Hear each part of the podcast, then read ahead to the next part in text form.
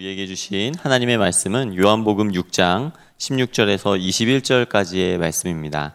요한복음 6장 16절에서 21절까지의 말씀을 저와 함께 한 절씩 교독하시겠습니다.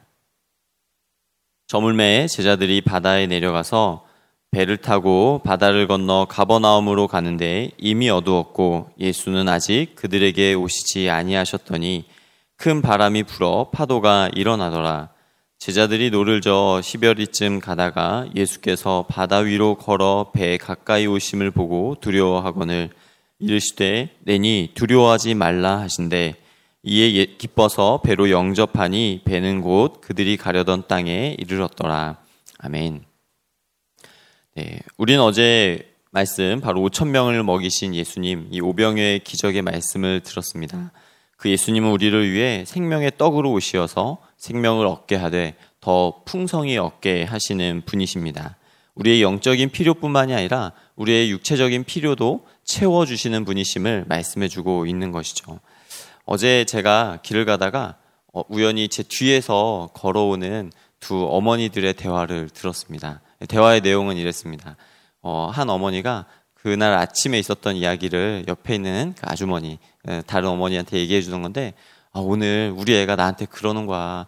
엄마는 맨날 이빨만 닦으라고 하고 밥은 안 주고! 그러면서 삐져서 나갔다는 거예요. 근데 그 말을 들은 그 어머니가 이어서 이렇게 말씀하셨습니다. 아, 나 완전 찔렸잖아. 그러시는 거예요. 그래서 제가 속으로 이런 생각을 했습니다. 우리 어머니가 아니어서 참 감사하다. 라는 생각을 하면서, 아, 역시 치아의 건강도 굉장히 중요하지만 아이들에게는 빵이 중요하구나. 먹을 것이 있어야 중요, 어, 아이들도, 어, 그 화나지 않는구나 하는 생각을 하면서요. 이 먹을 양식이 주, 중요한 것. 우리가 건강한 영성을 갖는 것과 우리 육체의 필요를 채우는 이 모든 균형 감각이 참 중요하다라고 하는 것을 생각해 보았습니다. 그런데 연약한 우리들은 어떤 이러한 균형감을 갖기보다는 당장 나에게 필요한 것, 그것을 바라볼 때가 더 많은 것 같습니다. 예수님이 일으키신 기적, 보리떡 다섯 개와 물고기 두 마리가 일으킨 그 기적을 주목할 때가 더 많다라고 하는 것입니다. 어, 이렇게 모인 무리를 안타까우셨던 예수님, 그 예수님의 마음을 우리가 살펴보는 것이 아니라 당장 눈앞에 있는 떡과 물고기를 쫓는 그런 우리 인간의 모습, 어, 그러한 인간의 욕심, 이러한 것 때문에 예수님께서는 지난 본문, 어제 본문 15절에 이렇게 말씀하고 있는 것을 보게 됩니다. 우리 15절의 말씀을 한번 보도록 하겠습니다. 그러므로 예수께서 그들이 와서 자기를 억지로 붙들어 임금으로 삼으려는 줄 아시고 다시 혼자 산으로 떠나가시니라. 예수님은 예수님의 이 놀라운 기적을 경험한 사람들이 다시 한번 자기들의 어떤 욕심을 이루고자 예수님을 왕으로 삼으려는 줄, 임금으로 삼으려는 줄 아시고 그 자리를 떠나셨다라고 하는 것입니다. 예수님의 이 놀라운 기적을 보고 사람들이 와, 이렇게 대단한 기적을 일으키시는 예수님이니 우리가 이 예수님을 믿고 하나님 나라를 이루어가자. 우리가 이 예수님을 믿으면서 하나님을 더 잘 섬겨보자. 이렇게 결단하며 나아가는 것이 아니라, 오, 저 정도 급이야? 저분을 우리의 왕으로 삼자. 우리의 이 억울하고 답답하고 힘든 상황을 타개할 수 있는 그런 영, 지도자로 우리가 한번 삼아보자라는 마음으로 사람들이 예수님을 자신의 도구로 삼으려 했다라고 하는 것입니다. 그래서 예수님은 자기의 길을 걸어가고자 자신이 지고, 져야 했던 십자가의 길을 걸어가고자 산으로 올라가셨다. 기도하러 가셨다라고 하는 것입니다. 예수님이 가실 그 십자가의 길은 인기와 명예와 부와 권력을 쫓는 길이 아니라 오직 하나님께서 기뻐하시는 길, 이 세상을 구원하기를 원하시는 그 하나님의 계획에 순종하시는 길이었기 때문입니다. 예수님이 산에 가셔서 엎드려 기도하신 이유가 무엇이었겠습니까? 하나님 앞에서 자신을 낮추면서 하나님 내 힘의 능력과 내 모든 이런 기적의 근원들이 나의 어떠함으로 나오는 것이 아니라 오직 성령의 능력으로 말미암아 가능한 것입니다. 하나님께서 기뻐하시는 일을 할 때에만 가능한 것입니다. 하면서 자신의 마음을 하나님 앞에 드리기를 어, 힘썼다라고 하는 것이죠. 하루 종일 피곤하고 바쁜 일상을 보냈지만 정말 어, 숲 안에서 숲을 헤매며 나무만 바라보며 열심히 사역하셨다면 다시 기도의 산으로 올라가셔서 멀리서 숲을 바라보며 하나님의 뜻이 무엇인지 하나님의 계획은 무엇이었는지를 그 마음 가운데 묵상하고 그것을 쫓기 위해 나아갔다라고 하는 것입니다. 따라서 예수님의 기도는 영적인 긴 호흡이었음을 우리에게 말해줍니다. 생각날 때만 하는 기도, 필요한 일이 있을 때만 하는 기도가 아니라 매 순간 하나님 앞에서 영으로 기도하고 마음으로 기도하면서 하나님 앞에 기도하기를 힘썼던 것이죠. 사람들의 칭찬에 일일비하지 않으면서 내가 이 땅에 와야 했던 이유, 주님이 나를 이 땅에 보내신 이유를 생각하며 하나님 앞에 서기 위해 몸부림치셨던 것입니다. 그렇게 하나님 앞에 서야, 섰을 때 어, 그가 섬겨야 될 영혼이 보였고 그가 해야 할 사역들이 깨달아졌다라고 하는 것이죠. 우리 계속해서 16절에서 18절의 말씀을 보도록 하겠습니다.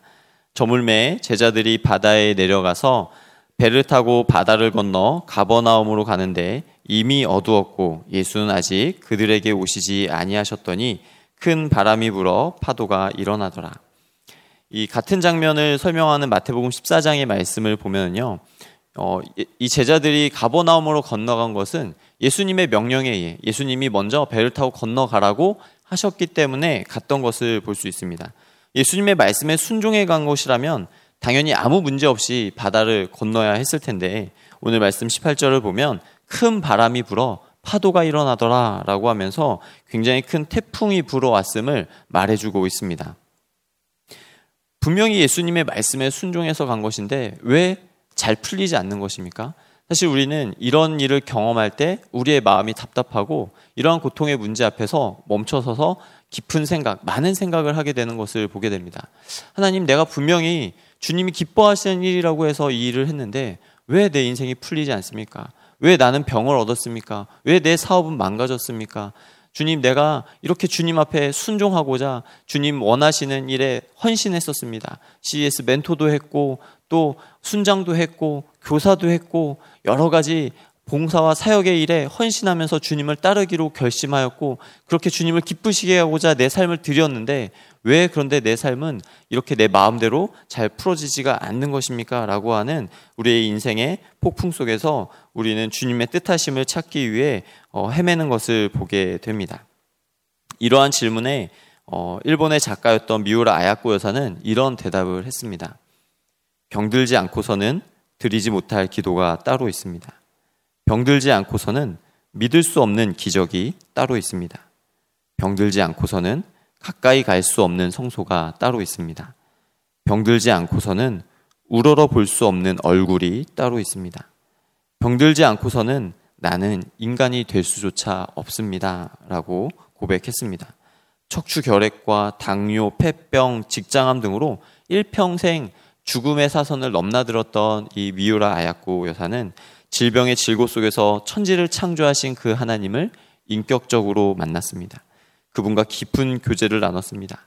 그리고 일평생 병들었던 그녀의 인생이 실패가 아니었음은 그녀가 쓴 수많은 글들로 인하여서 많은 사람들이 다시 한번 예수님을 인격적으로 알게 되고 만나게 되고 하나님을 하나님께 돌아가는 회복의 역사가 있었다라고 하는 것입니다. 그렇습니다. 우리가 이런 고통 가운데 있을 때 그때는 바로 예수님을 만날 때입니다. 배는 이미 육지를 떠난 지 많은 시간이 지났습니다. 그런데 6, 7시간 동안 겨우 심리밖에 못 갔다고 합니다. 그만큼 태풍과 싸우며 바다를 건너는 것이 너무나도 힘들었던 것이죠. 이처럼 우리 인간의 힘으로 그 능력으로 헤쳐나올 수 없는 그 자리에 예수님이 찾아오시는 것을 우린 이제 보게 됩니다. 우리 19절의 말씀 보도록 하겠습니다. 제자들이 노를 저어 십여 리쯤 가다가 예수께서 바다 위로 걸어 배에 가까이 오심을 보고 두려워하거늘. 네. 제자들은 오히려 겁이 났습니다. 태풍을 보고 두려워했다기보다는 자기들이 태풍과는 여러 번 싸워봤는데 그 태풍 속에서 누군가가 걸어오는 것은 처음 본 것이죠. 100% 유령이다 이렇게 생각을 했을 것입니다. 그 어, 두려움의 상황, 태풍도 무섭고 힘들고 고단한데 거기에 자기들이 한 번도 경험해 보지 못한 그런 어떤 실체를 보면서 그들의 간담이 서늘해졌다라고 하는 것이죠. 이렇게 죽음의 공포 가운데 있는 제자들을 향해 주님이 하신 말씀 그것은 매우 간단했습니다. 20절은 이렇게 고백합니다. 이르시되 내니 두려워하지 말라 하신대. 너무 간단한 말이죠. 두려워하지 말라. 사실 우리가 찬양으로도 많이 고백하는 말이요. 말씀으로도 즐겨 암송하는 말씀 중에 하나입니다. 두려워하지 말라. 두려워하지 말라. 그런데 이 말씀에 굉장히 큰 힘이 있습니다. 왜냐하면 이 말씀을 하신 분이 예수님이시기 때문입니다. 네. 두려워하지 말라라고 말씀하고 계신 분이 바로 예수님이십니다. 이 천지와 만물을 창조하실 뿐만 아니라 이 모든 만물을 다스리시는 분이 예수님이십니다. 오병여의 기적을 통하여서 이 모든 물질을 주관하고 계신 분이 어, 바로 예수님이셨다, 하나님이셨다라는 것을 알게 되었다면 이 무리를 걸어오시는 예수님을 통하여서 하늘과 바다를 창조하신 분이 하늘과 바다를 또한 다스리시는 분이심을 보여주고 계신 것이 바로 예수님의 모습이었다라고 하는 것입니다. 그 예수님이 오셔서 두려워하지 말라라고 말씀합니다. 우리가 힘들고 지쳐 있을 때, 쓰러지고 낭망하고 넘어질 것 같은 그때 사실 여러 마디 말이 필요한 것이 아닌 것을 보게 됩니다. 딱 한마디의 말씀. 두려워하지 말라. 예수님이 오셔서 그렇게 힘들어하고 아파하고 고통 가운데 있는 우리에게 두려워하지 말라라고 하는 이 한 말씀이면 충분하다라고 하는 것을 보게 됩니다. 이 말씀을 들은 제자들의 반응은 어떠했습니까? 21절에 이에 기뻐서 배로 영접하니 배는 곧 그들이 가려던 땅에 이르렀더라라고 말씀합니다. 이 말을 들은 제자들이 기뻐합니다. 왜 기뻐했겠습니까? 우선은 태풍이 멈췄기 때문에 기뻤을 것입니다. 하늘과 땅을 다스리시는 분, 하늘과 바다의 주관자가 되신 예수님이 오셔서 두려워하지 말라라고 말씀하시는 순간 태풍이 먹고 잠잠해집니다. 그들을 괴롭히던 그 모든 괴로움으로부터 이들이 자유하기 시작한 것입니다. 평안해지기 시작한 것입니다. 그래서 예수님이 오시면 그 우리의 힘들고 어려웠던 모든 것 가운데 주님의 임재가 있을 때 평안이 있고 기쁨이 있고 감사가 있고 회복이 있는 것이죠. 그래서 제자들은 예수님이 그 배에 오심을 기뻐했을 것입니다. 또 한 가지 그들이 예수님이 배에 오심을 기뻐한 이유는 아, 이렇게 힘들고 어려운 시간, 그것도 시간이 벌써 막 새벽 한 3, 4시 돼가는 그 깊은 밤 시간에 예수님이 우리를 위해 오셨구나. 우리를 버려두지 않으시고, 우리를 내버려두지 않으시고, 우리의 이 고통당함을 보시고 우리의 괴로움을 보시고 우리 가운데 찾아오셨구나. 이 밤새도록 아파 보신 분들은 아마 그 시간이 얼마나 힘든 시간인지 아실 겁니다. 밤새도록 아파하고 힘들어하고 고통당하고 있을 때 그때 예수님이 오셔서 마음을 평안하게 해주시고 그 고통으로부터 우리를 고쳐주시고 회복시켜 주셨다라고 하는 것입니다. 만약 그 밤에 그냥 바다가 잔잔하기만 했다면 제자들 역시 그들이 가고자 하던 가버나움으로 가는 것에 큰 어려움은 없었을 것입니다. 그러나 그렇게 큰 풍랑, 태풍이 불어오자 그들은 너무나도 힘들고 고통스럽고 괴로운 시간을 보내야만 했습니다. 하지만 그 시간을 통해서 온 땅과 만물을 창조하시고 다스리시는 예수님을 경험하게 되었고 또 그 시간을 통하여서 우리 제자들을 버려두지 아니하시고 우리에게 찾아오시는 예수님, 늘 우리를 생각하시고 우리의 고통당할 때 우리에게 가까이 다가와 우리를 챙겨주시고 우리를 위로하시고 우리를 그 어려움으로부터 건져주시는 구원의 주님을 제자들은 경험하게 되었다라고 하는 것입니다. 그렇기 때문에 그 바다는 언뜻 보기에는 고통의 바다였지만 은혜의 바다요, 복된 바다였던 것입니다. 사랑하는 성도 여러분, 혹시 여러분 가운데 지금 어떤 폭풍 가운데 내몰려 계신 분이 있으십니까? 어떤 인생의 짐으로 인해 고통 가운데 절망 가운데 있지는 않으십니까? 지금이 어떻게 보면 온전히 주님을 만날 시간인 줄로 믿습니다. 내 욕심을 채워줄 하나님이 아니라 온 땅과 만물을 창조하시고 다스리시는 그 전능하신 하나님을 바라볼 시간, 그 전능하신 하나님을 만나야 할 시간인 것입니다. 이처럼 예수님은 고통받는 자들에게 먼저 찾아가기 위해 우리 가운데 오셨습니다. 자기를 비워 종의 형체를 갖고 사람들과 같이 되심으로 우리 아픈 자들을 만나 주셨고 귀신 들린 자들도 만나셨습니다. 외로운 사람, 불안에 떨고 있는 사람, 그런 사람들을 찾아가 만나 아픈 사람들은 치유해 주셨고 귀신 들렸던 자에게는 귀신이 떠나가는 역사가 있게 하셨고 마음에 상처가 있던 자들에게는 그 상처를 아물게 그 마음에 위로와 평안이 가득하게 해 주신 분이 바로 예수님이신 것입니다. 그렇게 풍랑 가운데 있는 제자들에게 예수님이 오셨을 때 더 이상 풍랑이 문제가 아니었죠. 그 문제가 축복으로 바뀌었기 때문입니다. 그러므로 그 예수님을 경험하기 위해서 우리가 해야 될 일은 무엇입니까? 예수님을 우리의 삶 가운데 초대하는 것입니다. 예수님, 내 삶에 오시어서 내 삶을 다스려 주십시오. 주님 내가 주님을 내 삶으로 영접합니다. 주님을 내 삶으로 모셔드립니다. 오셔서 우리의 삶을 내 삶을 다스리시고 소망의 항구로 나를 인도하여 주옵소서라고 우리의 삶을 주께 맡기고 의탁해야 되는 것인 줄로 믿습니다. 나와 동행하시며 나를 친구 삼아 주시며 나를 위해서라면 그 어디에서도 달려오실 그 주님, 그 주님을 우리가 믿고 의지해야 되는 것입니다. 오늘의 말씀을 정리하고자 합니다. 기도하기 위해 산에 오르신 예수님은 눈앞에 있는 나무만 보는 것이 아니라 숲을 보며 하나님의 뜻과 계획에 순종하기로 결단하셨습니다. 우리가 기도의 긴 호흡을 이어갈 때 우리의 눈앞에 있는 유혹과 시험 앞에서 하늘의 지혜를 얻고 영적인 분별력을 얻어서 주님과 같은 선택을 하게 될 줄로 믿습니다. 기도하던 예수님은 밤새도록 거친 태풍과 싸우며 고통과 괴로움 가운데 있는 제자들에게 찾아가십니다. 우리의 고통당하는 것을 그냥 멀리서 지켜보고 바라보고만 계시지 않다라고 하는 것입니다. 그래서 요한복음 14장 18절은 이렇게 말씀하시죠. 내가 너희를 고아와 같이 버려두지 아니하고 너희에게로 오리라라고 말씀하십니다. 예수님은 우리를 그냥 버려두지 않으십니다. 우리가 당면하고 있는 문제가 얼마나 절망적일지 몰라도 주님이 보시기에는 전능하신 하나님이 보시기에는 아무 문제가 되지 않을 수 있기 때문입니다.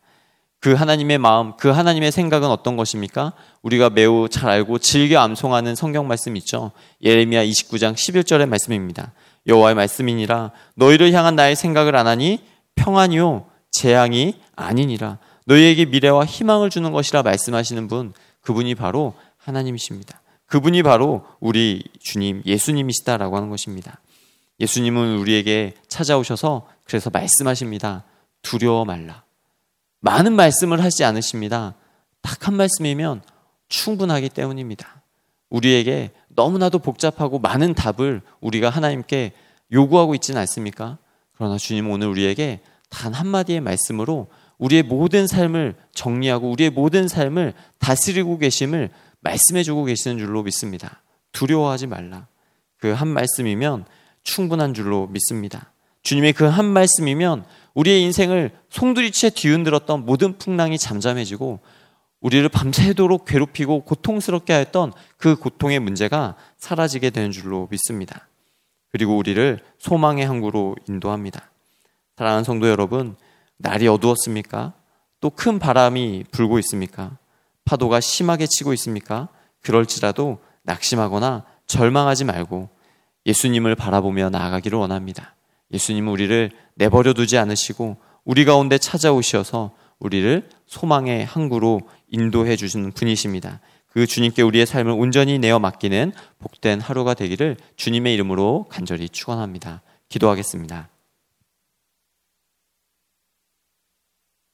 풍랑 가운데 있는 우리를 찾아오신 예수님, 고통 속에 신음할 수밖에 없는 우리 인생을 위로하시고 소망의 항구로 인도하시는 주님의 이름을 찬양합니다.